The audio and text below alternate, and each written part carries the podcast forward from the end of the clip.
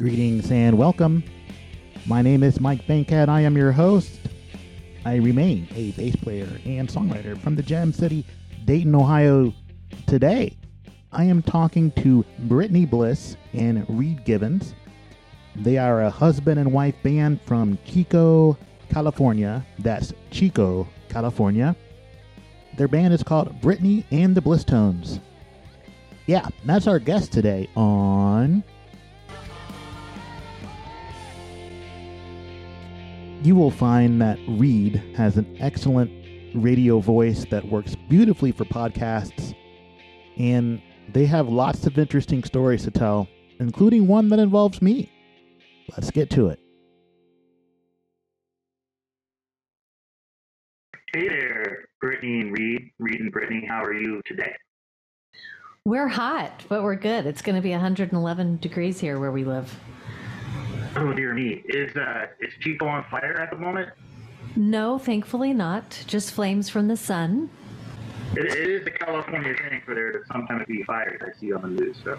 Yeah. Oh yes, yes, but thankfully none none near us at the moment. But we're definitely inside with the air conditioning for for the rest of the day. Well, yeah, that's that's awful. Um, is Chico a small town? Because given its name, I would think it should be.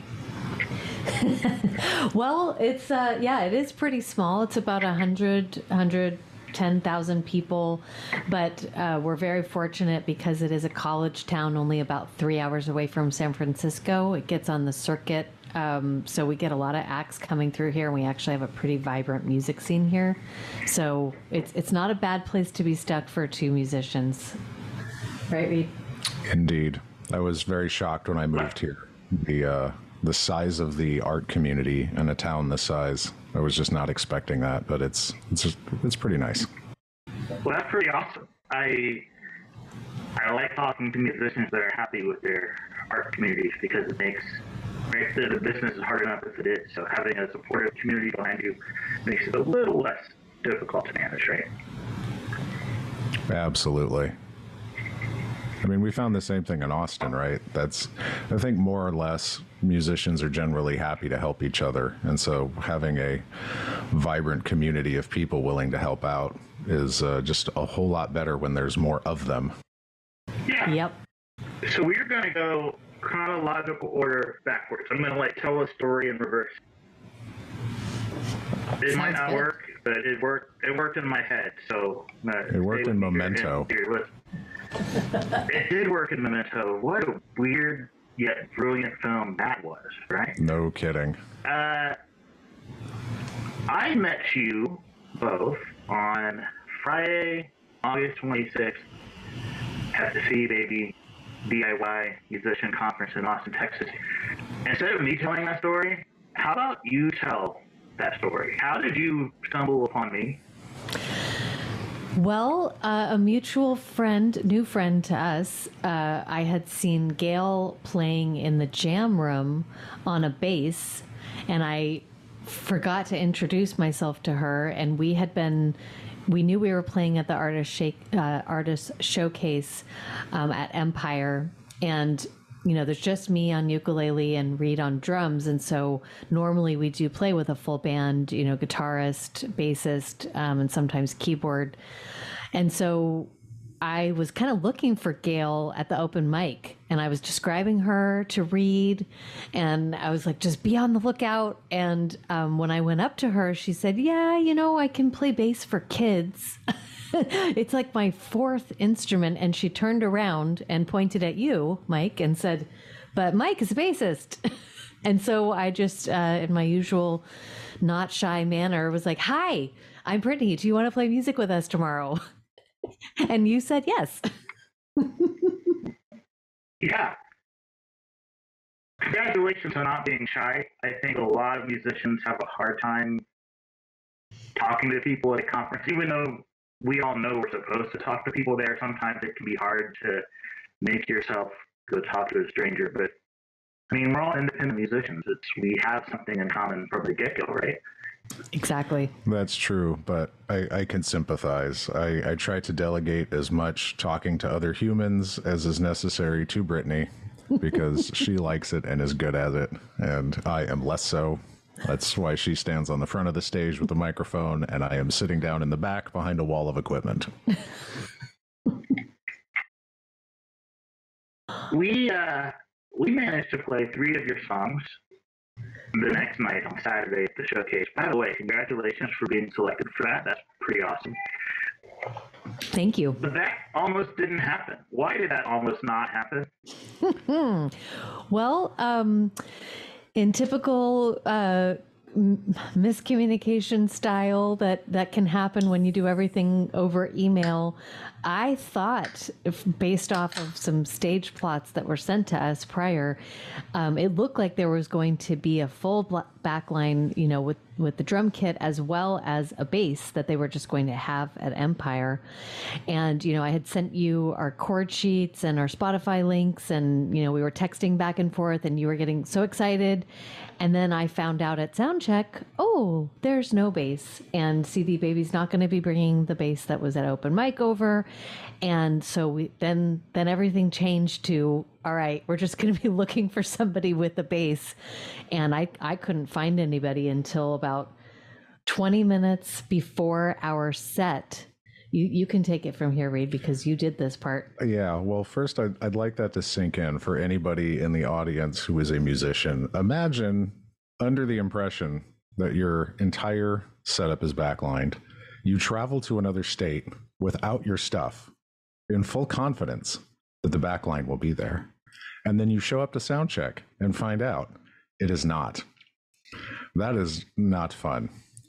Um, I mean, me and Brittany will play, you know, restaurants or stuff, just the two of us. So we certainly could, you know, play the show and it would have been fine and it would have been fun. But, you know, we met at an open mic and that particular open mic was very well known for just jamming with people you've never played with before. Um, not all open mics are that way, but this one kind of was. Um, one of our favorite stories actually was very early in our relationship.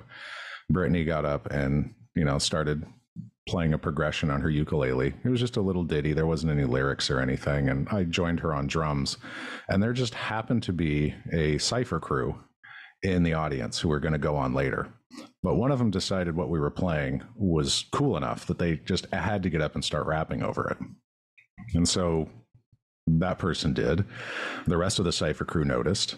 So they all got up on stage other rappers who were just in the audience also got up on stage. So everybody's just passing the microphone around. And we just played the same progression for like 15 straight minutes. And it was so cool. It was very, very fun and we we got done and you know finally shut the song down because it wasn't going to stop if we didn't stop it. Um, but we finished it and we got off stage and i just remember brittany looking at me and she was like oh my god that was so fun. I've never had that happen before. And i'm like yeah that was really awesome. By the way you're bleeding. And she looks down and she had strummed so hard on the ukulele that she actually broke open one of her fingers. And uh, that was was, was her... my iggy pop hip hop moment. Yeah so anyway, pretty rock and roll. uh, yeah, exactly. I love that story. Um, but to get back to the the story we were trying to tell before that digression. Um, so when we found out that we were selected and only the two of us were going to be there from the band, we were immediately like, we yeah, it's full of musicians. We got to find some people to play with us and kind of recapture that, you know, let's all just get up and have fun, whether it's a disaster or whether it's a, you know, a beautiful thing. It's just going to be fun either way. So let's, let's try to work that out. So that was the plan and we found you and that was fantastic. Um, but to bring us back to the story, um, there's no bass. And at the venue, they were alternating between two stages, so there was no break in music while they could do the setup on the other stage. And on the outside stage at the time was this fantastic punk band, all female punk band that were just killing it. I mean, in proper punk style. The bassist was climbing up on the bass drum and jumping off of it like they they had it going on. Um, but they were to wrap up, and then inside was a singer um, songwriter playing the piano was going on and then we were next so we were like 20 minutes away from supposed to take the stage and we had tried everybody else that we could think of. We, you know, had locals who were reaching out to friends that they knew that had bases. Like this was an, an all call. Can we get a bass in here? And and now we're 20 minutes to show time and there's nothing there. So our last chance is this all female punk band. And they rap, finish their last song and start packing up. And I go up to the stage and just, you know, ask the woman, Hey, you guys were dope. That was awesome weird question can we borrow your bass and she's like uh yeah just give me your phone number. So we hand her a business card so she knows how to get a hold of us so we don't walk off with her bass and she's like there's only one problem. Um, i broke the strap um, strap peg on the bottom of the bass so you can borrow it but you're gonna have to sit down and play it. I'm like cool whatever. That's that's all we got. And so that was it you know 20 minutes before we're down to the wire we have one shot left and and it worked out because somebody who never met us yeah. from i don't know where just finished playing a really great set and was just like absolutely take this you know i don't know what kind of bass it was but they're not cheap you know have this several hundred to thousand dollar thing and just handed it to us uh, and that was really really cool of course, we didn't realize at the time, but you found out rather quickly, Mike, was that I think they had either a full half step or a full step tuned down on all of their instruments. Oh, it was, and, uh, it was way. It would have been nice if I'd have known that. Then I would have just, you know, not bothered and just transposed everything. But uh, yeah, I found out. I figured it out by the, I was on the third string. I'm like, oh, these have all been a whole step in. That would be nice. Mm-hmm. So I'm going to show this band some love because when we first walked in, they were up there covering a Mudhoney song from the late 80s, and none of these young ladies were alive when that song was out. And I mean, there's a whole lot of punk bands out there that they could have chosen, and that is not one that I was expecting to hear some really, really young folks playing. Uh, yeah. So that band is from Austin, Texas, and they are called Die Spitz, D-I-E space S-P-I-T-Z. I believe I'm spelling that right. And yes. the very friendly young bass player is Kate, and it is it was Kate's bass, which was, I mean, that was a big dude. It was really diminutive on me, but it worked, and I got to play your songs, and and also you guys had Eva, uh, the very lovely piano player that was on before you, Eva Gertz, uh, play play the songs as well. How much notice did Eva have? Uh, so we we met her at soundcheck three hours prior. So we had met you a full 24 hours prior to meeting Eva. so we were like, you know, old time friends compared to, to meeting Eva. And I, I just um, fell in love with her set. And, um, you know, there was a little bit of talk of like, oh, well, if we can't find a bass, then maybe Eva could play. But then, you know, what didn't take very very long into Eva's first song where I said, "Oh, let's just hand her the chord sheets and see if she'll just join in anyway." And she said yes. She had she had unlike you, she had not even heard the songs, um, but we had printed out chord sheets, and you know she's Berklee uh, School of Music trained, so it was not an issue for her at all. And she really, I really loved the energy and. Um, you know vibe that she brought on the keys and she changed into electric piano for mermaid which was so yummy that she did that because it, it fits so well with that that third song we did. Um, but I, I, did just want to back up for one second and say that I wish somebody had taken a picture of my face when Reid walked into the back room where we were, Mike, with with the bass in hand. it's like that uh, emoji with like the stars for eyes. I don't know, something like that. I was I was so excited that worked out. So yeah, Eva had um, five minutes notice, five to five to twenty minutes notice, depending on yeah, and I probably could have given her a little bit more of a heads up because I I just kind of forget that the second song we played, Serenity, um, we drop into a little six eight thing in the middle of that. And you totally I, do. And I noticed it right away on my first listen. Yeah, we could have warned her. I just handed her the, the their chord sheets. They're just chords over lyrics, is what they are. So it's not, you know, there's no time signatures, there's no BPM, there's none of that stuff. Um, but just handed it to her, and she's like, "Yeah, well, we'll figure it out. You know, if I can't figure out what to play, I won't play anything." Kind of what you, what you said. Um, and I was like, yeah, you know, there's a few stops in some of the songs, but I'll make it as obvious as I can. And completely forgot to warn her that we're we're gonna go from four four to six eight in the middle of one song with like no warning. So good luck. Um, but we did okay. You know, we made it through. We did more than okay at the end of our set. Um, Rachel, um, I think her last name is Maxon. Uh, she has some beautiful music. Um, she yelled out, "Be a band!" so people people really responded well. Uh, Kevin, the SVP of Artist Services at CD Baby, was in the room and and talked to me afterwards and just said said how wonderful it was to see the room keep getting more and more people. We kept call, you know, we kept pulling people in during our set, and I think a big reason of that was that we had, you know, you and Eva help, fill, you know, filling out the sound and and helping us with that. So it, it was a pretty amazing experience. Yeah, if if there's anything that you want behind a ukulele, it's a bass. Oh yeah, you really want to fill out those frequencies, and my God, are we glad yeah. you were there? It was fun, uh, and you know, especially since I got the chance to listen to your songs first, I understood why you needed a bass so badly. It's not like you can't, like you said earlier, it's not like you can't do those songs without it. But man, some of those bass lines on your stuff are mighty tasty, and they bring a lot of movement and after I was listening to the songs, I was like, man, I wish they brought a violinist too, because you guys, you one of those sometimes. Uh, I feel like I watched a live a live performance that you had a violinist, and it was great. Oh yeah, yep. She's she's incredible. She doesn't live near us, but we we would love to. We would love to have, you know, just like a full Elvis thing with a, just a, a stage full of string section, horn section, you know, uh, all the all the other instruments that would that's our dream to to eventually have. Uh, we do play with a horn player sometimes here locally who's just incredible, um, but he's also in multiple bands and in very high demand. So um, there's there's plenty of shows he can't make it to, but but yeah, I mean just the the experience of of meeting you and then 24 hours later being on stage was was was really great.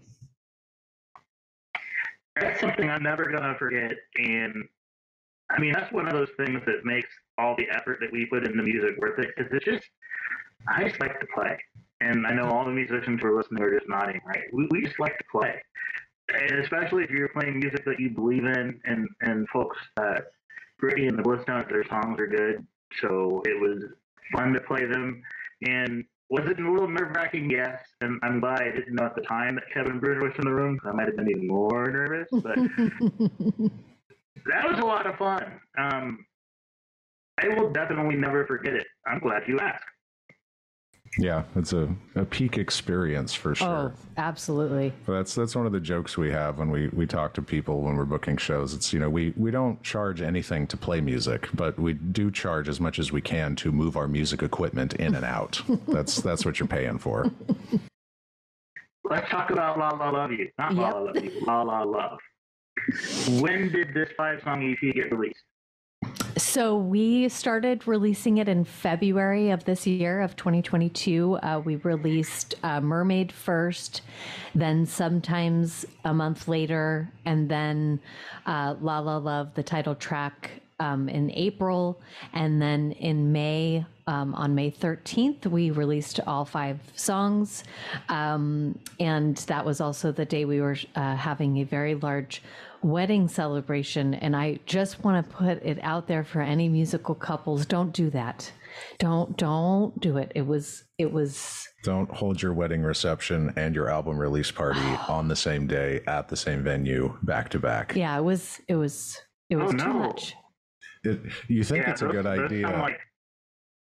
nine months prior when you uh, booked the venue or realized um, when, because we work with a PR agency to do the release. And so they helped us lay out the calendar. And we're like, wow, so the album's supposed to fully release really close to the day that we have our wedding reception. We could save yes. money and use the same venue. it sounds like a good idea. It's not. Don't. No, don't do it. Don't do it. Uh, but yeah, they the songs were um, you know, Mermaid and La La Love were older songs. Uh, Reid and I met in December of 2017 at an open mic, as he mentioned earlier, and just kind of were collecting ditties and odd, odd little song things that we thought were cool little progressions. Uh, but I did La La Love was a song I wrote like in 20 minutes and it pretty much hasn't changed. Uh, there's a bridge that has changed, but that has pretty much stayed the same for four years now. Um, and La La Love uh, definitely went through some revisions lyrically and then with a, a fun bridge section that got added later. But the other three songs um, were all written um, during lockdown and we had taken a songwriting class from Ryan Tedder, ironically.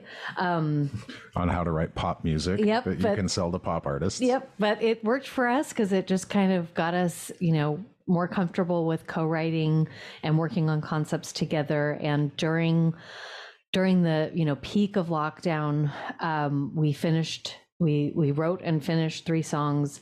You know, dusted off La La Love and Mermaid, and basically nobody was doing anything live at this point.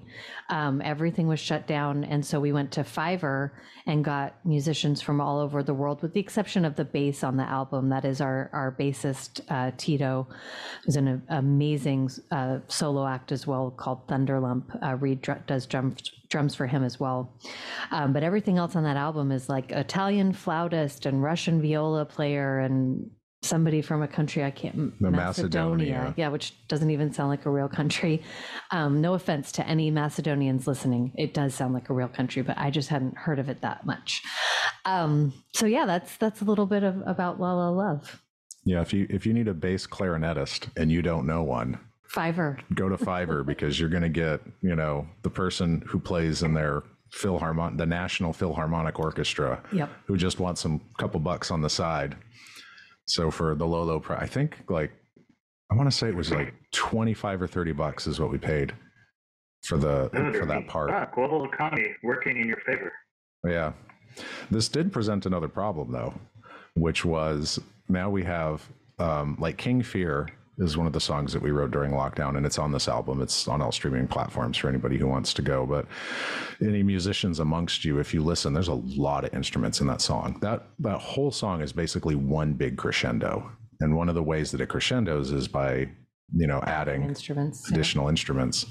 Um, when lockdown started to lift and we were able to go play live again, we now have all of these songs that were written, we don't have a band anymore. Like we have our bass player, but the rest of the people we had to kind of find and put back together and rebuild this band up, and then figure out how we're going to perform these songs live. So the live versions of these songs sound different than the album versions, if for no other reason than they're We don't have a flautist yet. Right, you know. Um, but we do have this amazing guitar player now. He's probably the newest member of the band. Um, but he writes, he's, you know, he went to school for it. He's classically trained in guitar, but also plays any other genre. Um, but he likes to write interesting parts, um, stuff that I never would have thought of, you know, and, and that brings a whole different layer and a whole different vibe to the songs when we play them live. So it's really fun because even in the songwriting process, as the song reveals to you what it wants to be, and when you learn to get out of its way and give it what it wants, it becomes a better song. But I think it was Saint Vincent who who said, you know, songs are never done. You just eventually release them. And that really rings true with us because these songs are still changing and evolving uh, in our live performances. Kind of uh, you just came back from the CD Baby conference? What kind of education did you take from that experience that is going to help you in your career going forward? Well, you know, longer sort of an answer if you wish.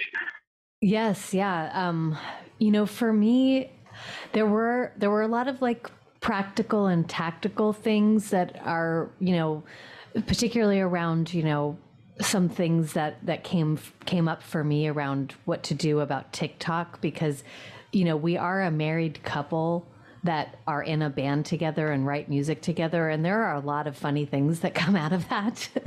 Um, and i was like you know that that might be you know when I, I attended the tiktok session i was like that that could be a great avenue to share some of those you know kind of reenactment of a, of a funny moment that that happens um, and also some lessons along the way. Um, and there were there were other things um, you know I, I went i attended the having a day job by the pianist um, and also being a musician and and that was really wonderful with a lot of mindset stuff. But for me you know walking away from that event i think one of the biggest takeaways was just that reminder that you know you can get lost in the metrics you know number of streams number of followers and none of that really means anything at the end of the day if if you're not if you've got if you've forgotten your own why.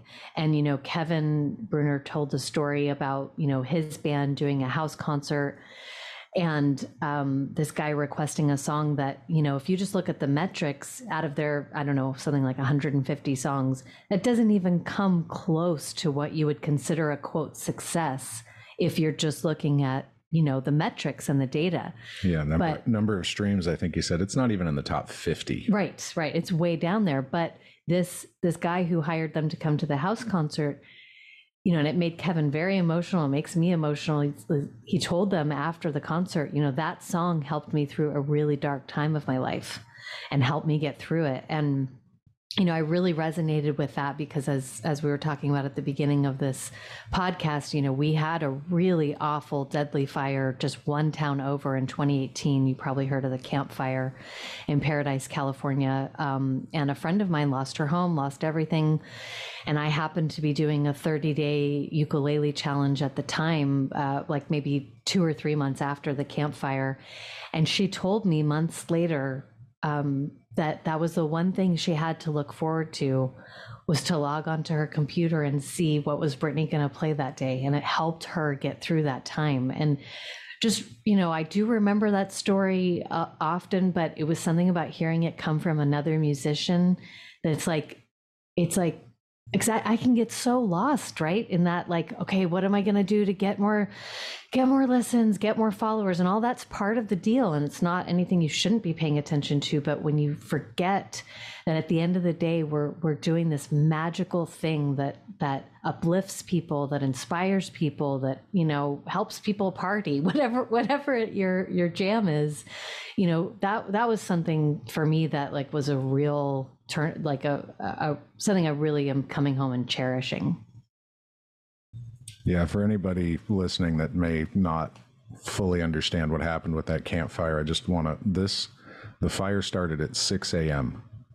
It was noticed shortly thereafter, sometime between 6 and 7 o'clock. By noon, so we're talking in the span of six hours, the entire town of Paradise was gone. By the time people knew there was a fire, to the time, the amount of time they had to get out, it, it was it was crazy. It was one of the fastest moving fires, definitely the, the deadliest, I think, still in California Yes. history. Um, and that that's the town next to ours. I mean the the skies were black in the middle of the day, and the sun would shine through, and it, it just red. It was it looked like the apocalypse. Um, it, it was a really really intense time, and just to know that you know Brittany playing one song and posting it every single day on social media was the one thing that gave this woman the chance to remember that there is beauty in life after losing literally everything she owned. Everything.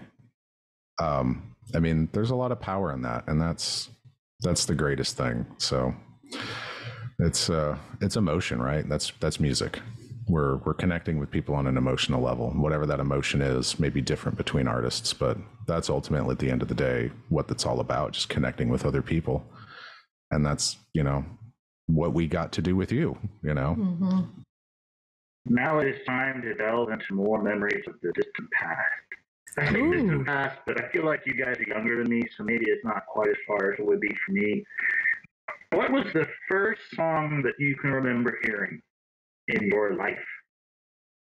Whew. the william tell overture Nice. I don't know why this is. There is, in my house growing up, my dad was the one who controlled the radio. And according to my father, no music was made after 1959. so this was all Everly Brothers and Elvis Presley and, you know, Fats Domino, that kind of stuff. Except for some reason, I've never asked him. It never occurred to me to ask him, but now it's occurring to me, so I need to. He had a tape in his car of the William Tell Overture. And it became a thing that every time we got in the car, we would play it. It was just part of the ceremony of getting in the car and going somewhere. And I have no earthly idea why he had that tape because he didn't listen to anything else from that genre. Everything else was 50s rock and roll. But yeah, so that was that's the first song I can remember hearing.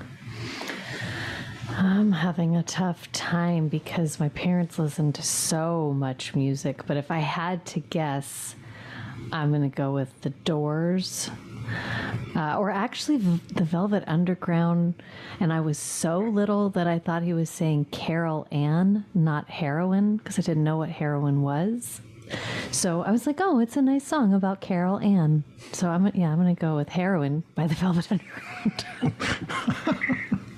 That's actually, I mean, your parents give you like indie credit by listening to Velvet Underground. oh yes, big time.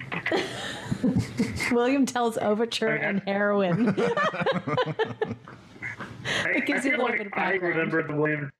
Yeah, one of those I remember because it was the theme song to the Lone Ranger, but I don't think I discovered the Velvet Underground until I was like 19 or 20.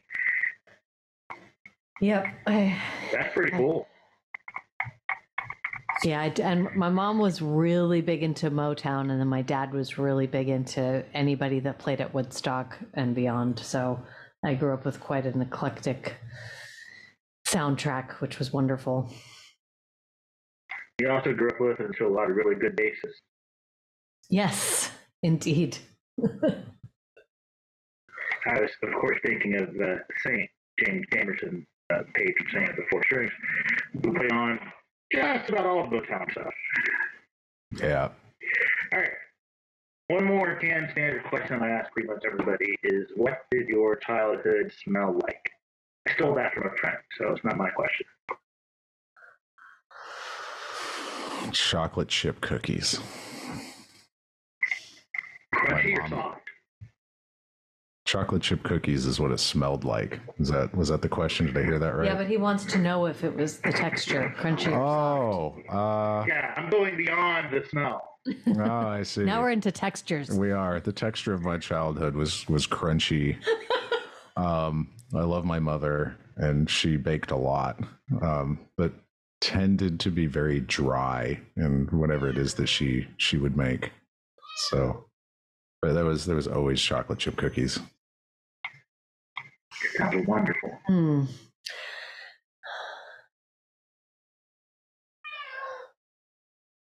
I'm thinking um this isn't a this isn't a family friendly podcast, right? I can I can be real up in here. You can be real. It is a PG podcast, so say what you want, and I'll just edit it later if I have to. Okay, well my childhood smelled like marijuana.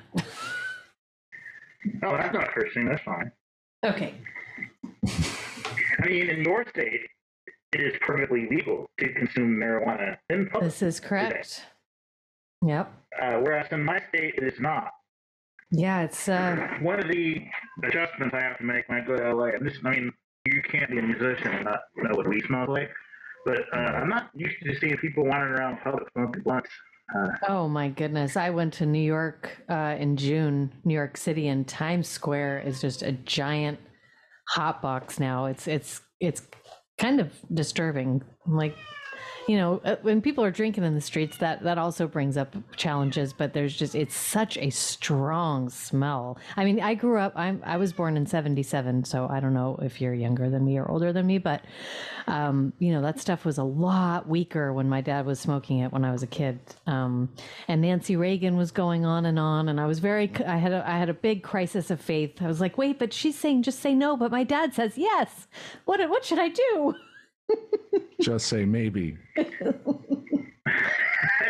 I also uh, was born in '77, and I totally remember the the Dare shirts in elementary school and all of that stuff. Yep. Yeah, that was a thing. It was a thing, depending on, on which circles you're in. Um, what's your cat's name?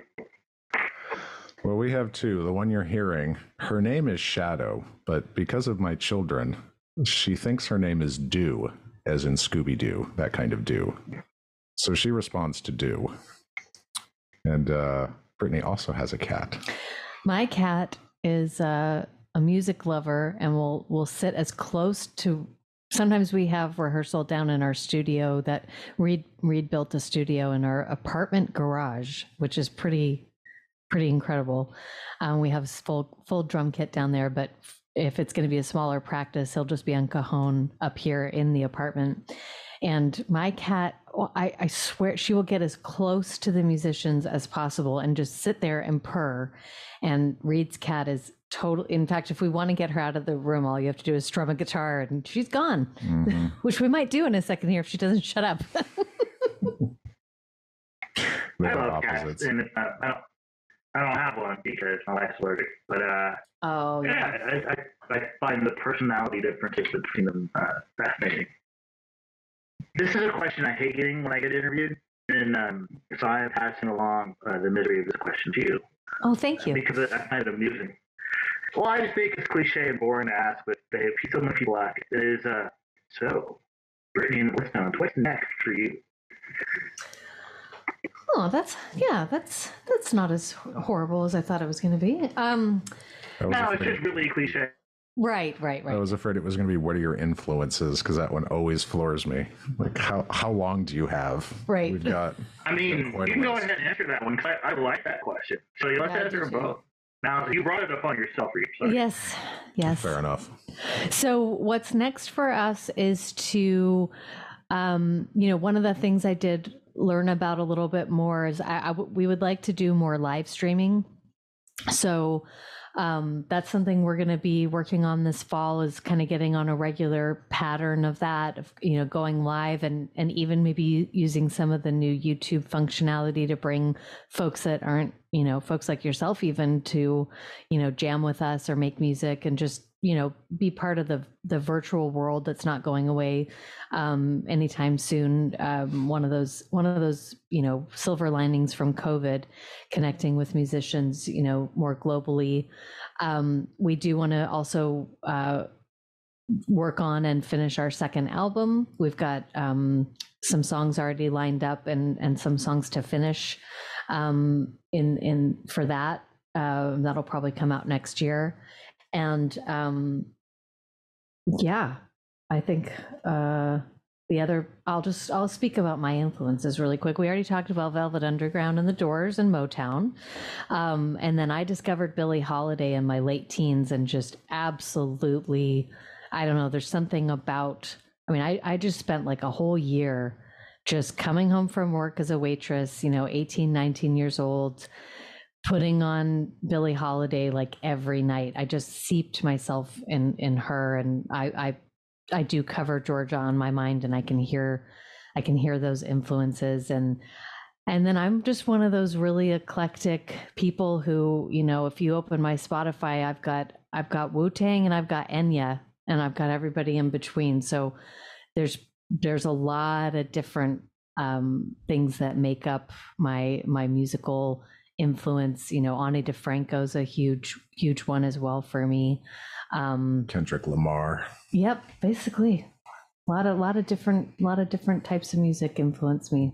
Yeah, her her Spotify makes no sense at all. Um, I don't. I just. I never know how to answer what my influences are. I mean, left to my own devices for enjoyment purposes only, I tend to listen to pretty heavy music, and I think that's because that's the genre that has the most interesting drum things happening. And there is certainly something about taste.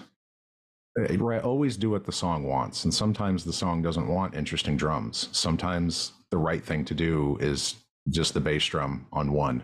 Then that's the right thing to do. And so that's fine. But, you know, being a drummer, I like to listen to music that has interesting drums. So I don't know how much of an influence I would say that is because that's mm. not the kind of music we play. I mean, certainly it, it seeps in in places. Um, and typically in my head, when a song idea starts forming, it's, it's usually in like, um, it could be in metal, it could be in post hardcore, but that's the kind of stuff that shows up into my head. And then I try to translate the ideas that I hear from that into a sound that's more something like what we do and that's not 100% of the time but so i mean it's just got to be stuff in there but uh yeah if you if you haven't if you're a musician and you haven't heard of Thank You Scientist, check them out. They're they're super fun. Where can people find you other than Brittany and the?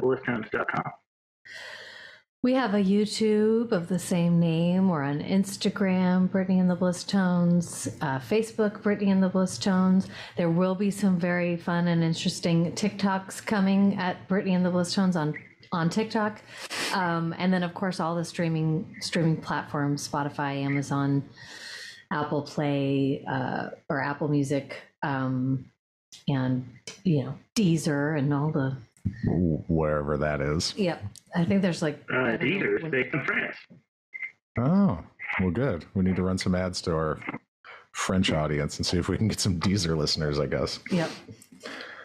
we're uh, we do keep the website up to date. We're a, a website first kind of a organization, so all of our social links are As right at the should be. top. So, BrittanyandtheBlisstones.com is the best place to go, and you'll find whatever you're looking to get to from there. Yep. I- I will link to it in the show notes, and I'll probably also link to that video from Mermaid because uh, that was a fun watch. Oh, thank you. Thank you very much for spending time with me. I really appreciate it. I'm glad that Gail pointed you in my direction on that uh, fateful Friday in a dark room surrounded by hundreds Yeah, of shout out to Gail. Indeed. yeah, it was so much fun. I can't wait. Um, I think we're going next year. I don't know if you're going next year, but uh, We got to get the band. I am back together. absolutely going next year. They have not announced where it's going to be yet, um, because I'm sure they're not. You know, they probably are taking a break after this one, and maybe they'll get to planning. I hope Cleveland, for selfish reasons, is across the state. But also, can you imagine a conference field trip to the Rock Hall of Fame? I'd be cool with that. Oh, that would not hurt my feelings.